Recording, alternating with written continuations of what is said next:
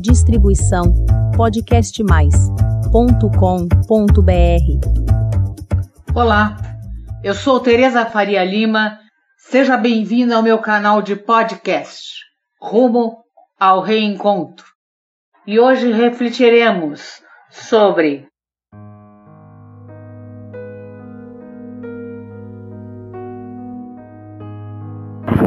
religiões têm duas dimensões: uma exterior, convencional e obrigatória, que é a dimensão esotérica, e outra interior, contemplativa, mística e eletiva, a dimensão exotérica.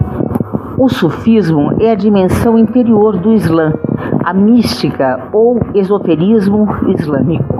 A mística sufi, no entanto, é claramente distinta da ideia que estamos acostumados a associar com essa modalidade de crença.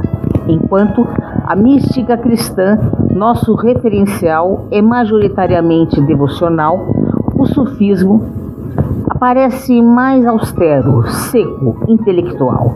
A sabedoria da Índia ensina serem três os tipos principais de espiritualidade: karma, serviço, bhakti, devoção e janana, conhecimento.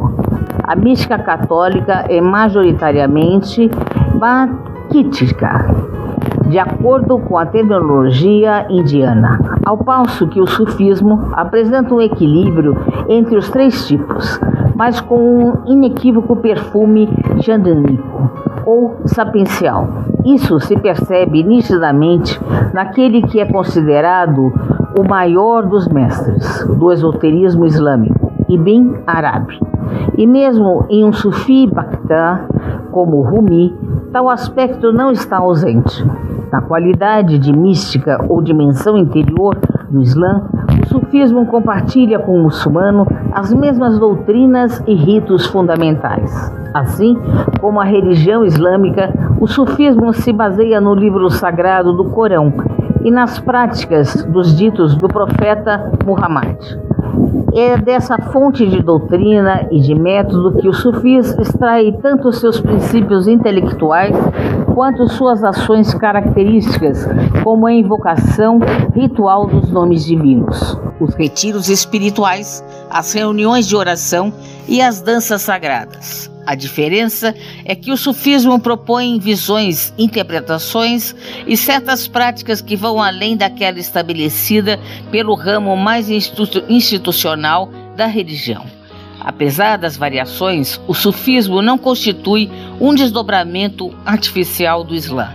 Ao contrário, ele é o cerne e a plenitude dessa religião, como alerta o filósofo alemão Schum no seu livro para compreender o Islã.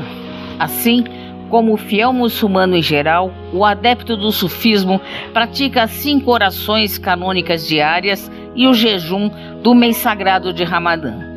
Paga o dízimo legal e faz peregrinações a Meca, além, é claro, de recitar o testemunho da fé. Não há Deus a não ser o único Deus e Muhammad é seu profeta. No entanto, enquanto o fiel comum para por aí, o sufi vai além e tem práticas superrogatórias ou extras. Assim, pode-se, na verdade, considerar o sufi um muçulmano exemplar, que pratica simultaneamente as dimensões esotéricas e esotéricas da religião. O adepto do sufismo, contudo, não vive sua espiritualidade no vazio. Ele se filia a uma tárica ou confraria mística, algo semelhante ao que acontece com as ordens religiosas no cristianismo, como as dos franciscanos, beneditinos, jesuítas, entre outras, com a diferença de que ele pode continuar a viver sua vida no mundo, casar-se, constituir família e assim por diante. Há várias confrarias nas diversas regiões nos quais o Islã se estabeleceu da Índia à Indonésia, no Sudeste Asiático ao Marrocos, no extremo noroeste da África. A fundação e a estruturação de confrarias ocorreram alguns séculos após o advento do Islã, a partir do século XII. Na origem, a mística não aparecia como uma realidade distinta da religião comum. Com a crescente expansão e diversificação da sociedade islâmica, o sufismo foi levado a se estruturar de forma relativamente autônoma. Isso se deu mediante o estabelecimento das fraternidades. Cada uma delas levava em conta as especificidades culturais locais, mas apresentava em comum com as demais o apego aos pilares fundamentais do Islã, incluindo aí a filiação à ortodoxia, ao profeta Mohammed, ao Corão e às virtudes espirituais, sobretudo a pobreza espiritual, a vacaridu cristão, ao vazio do ego para receber a plenitude divina. As táricas, deste modo, asseguram a manutenção e a continuidade de parte expressiva do patrimônio intelectual, espiritual e cultural islâmico.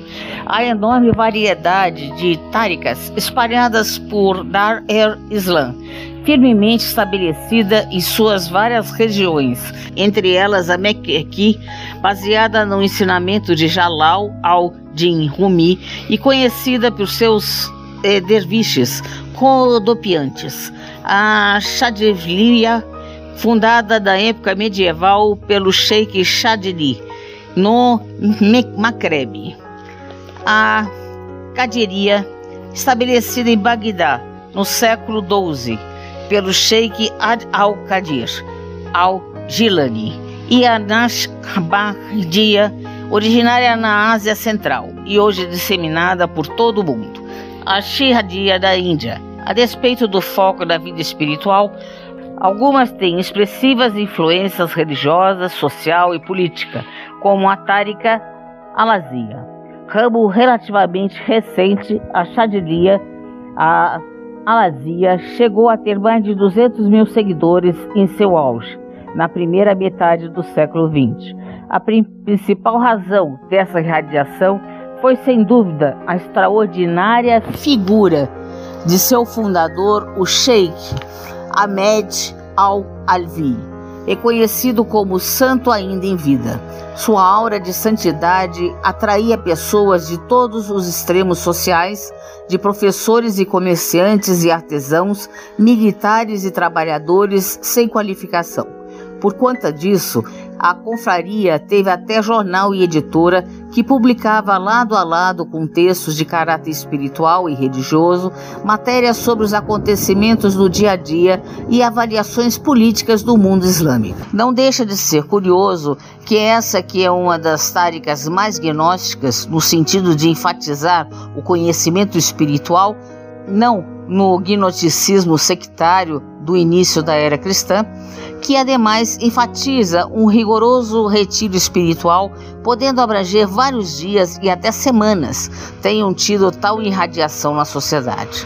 Assim, diferentemente do que nossa mentalidade moderna e materialista acredita, a contemplação não se opõe à ação eficaz. Ao contrário, na religião das religiões, sempre houve casos de místicos que tiveram uma atuação social intensa. No cristianismo, são conhecidos os casos de São Bernardo de Claraval e Santa Catarina de Sena, ambos contemplativos que influenciaram reis e papas. Um dos principais rituais do sufismo é a Kaulua, no reino espiritual. Em geral, a prática envolve a solidão, o silêncio e o jejum em uma zaua, capela sufi pontuados por ações prescritas pelo orientador espiritual, especialmente o de Ria. Se a mesquita é o local de congraçamento geral dos muçulmanos, a Azawi é o ponto de encontro dos sufis. A Kalua implica o exercício espiritual de esquecer-se do ego e de seus interesses e recordar-se do outro, ou seja, Deus. A essência da Dir é isso, esquecimento de si e recordação do eterno. A carua pode durar de algumas horas a alguns dias. Ibn Arabi chegou a passar meses em um retiro espiritual, assim como um discípulo do Sheikh Alawi, que dizia que sua alma ainda necessitava de purificação.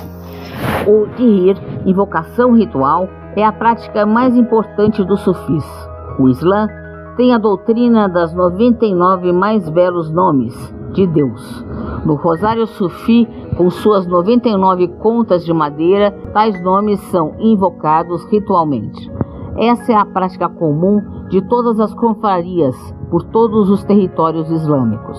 O termo árabe que pode ser traduzido como lembrança, recordação, menção, invocação, é tido como o exercício mais central da religião. A invocação de Deus é o que há de maior, afirma o Corão 29, 45. Ele é a fonte de paz de espírito buscada pelos sufis. Lembrai-vos de mim e eu me lembrarei de vós, diz Deus no Corão 2:152. É a prática universal por excelência do sufismo, comparando-se ao Nembutsu budista, ao Japa Yoga hindu e ao Rosário católico. O de rir pode ser praticado de diversas maneiras, em silêncio ou em voz alta, individualmente ou coletivamente. O adepto se isola na azania ou em um espaço de sua casa algumas horas por dia e se exercita nessa forma de concentração espiritual. Nas sextas-feiras, os sufis se reúnem em seus malifres, assembleias ou reuniões e praticam a invocação comunitariamente. Se a calua implica em separação ou isolamento. Maflis constitui sua contrapartida complementar. É expansão em congraçamento. Consiste na reunião de dezenas, centenas ou mesmo milhares de adeptos para rezar e eventualmente dançar ao ritmo da invocação. Enquanto a dança é vista com desconfiança pelos ulamãs, as autoridades esotéricas do Islã, no sufismo, ela pode desempenhar um papel de concentração espiritual. De fato, as taricas Alexia e Meclesia são famosas por suas danças sagradas. A tárica de Rumi tem na dança dos derviches, um sinônimo de sufis, um de seus exercícios mais característicos. Por conta de casos como esse, o sufismo, além de aprofundar nas práticas da religião geral, às vezes para atingir maior profundidade, pode se colocar em uma posição de tensão com a religião convencional. Para embarcar na via espiritual que o sufismo representa no Islã, é necessário um rito de iniciação. Trata-se de uma reprodução do pacto que o profeta Muhammad fez com alguns de seus discípulos nos primórdios do Islã. Para tanto, o neófilo tem que demonstrar qualidades tanto morais como intelectuais para ser aceito pelo sheikh de uma confraria. Diferentemente do cristianismo, em que praticamente todos são iniciados pelo rito do batismo, a iniciação ao sufismo é restrita àqueles que a solicitam, e o nível espiritual de atualização do rito depende do grau intelectual e moral do iniciado. Hoje, o sufismo se vê sob a pressão de duas tendências opostas. De um lado, a influência do secularismo que impregna o mundo contemporâneo com as visões materialistas da evolução e do progresso. Do outro, desafio vem do fundamentalismo militante que, com sua visão radicalmente politizada da religião, fustiga o sufismo em nome do passado e de um entendimento literal e superficial das escrituras. Boas reflexões. Essa foi a minha mensagem de hoje. Obrigada por ouvir. E caso queira receber o aviso dos novos episódios publicados do Rumo ao Reencontro, deixe o seu e-mail em meu canal de podcast. Até breve. Distribuição podcastmais.com.br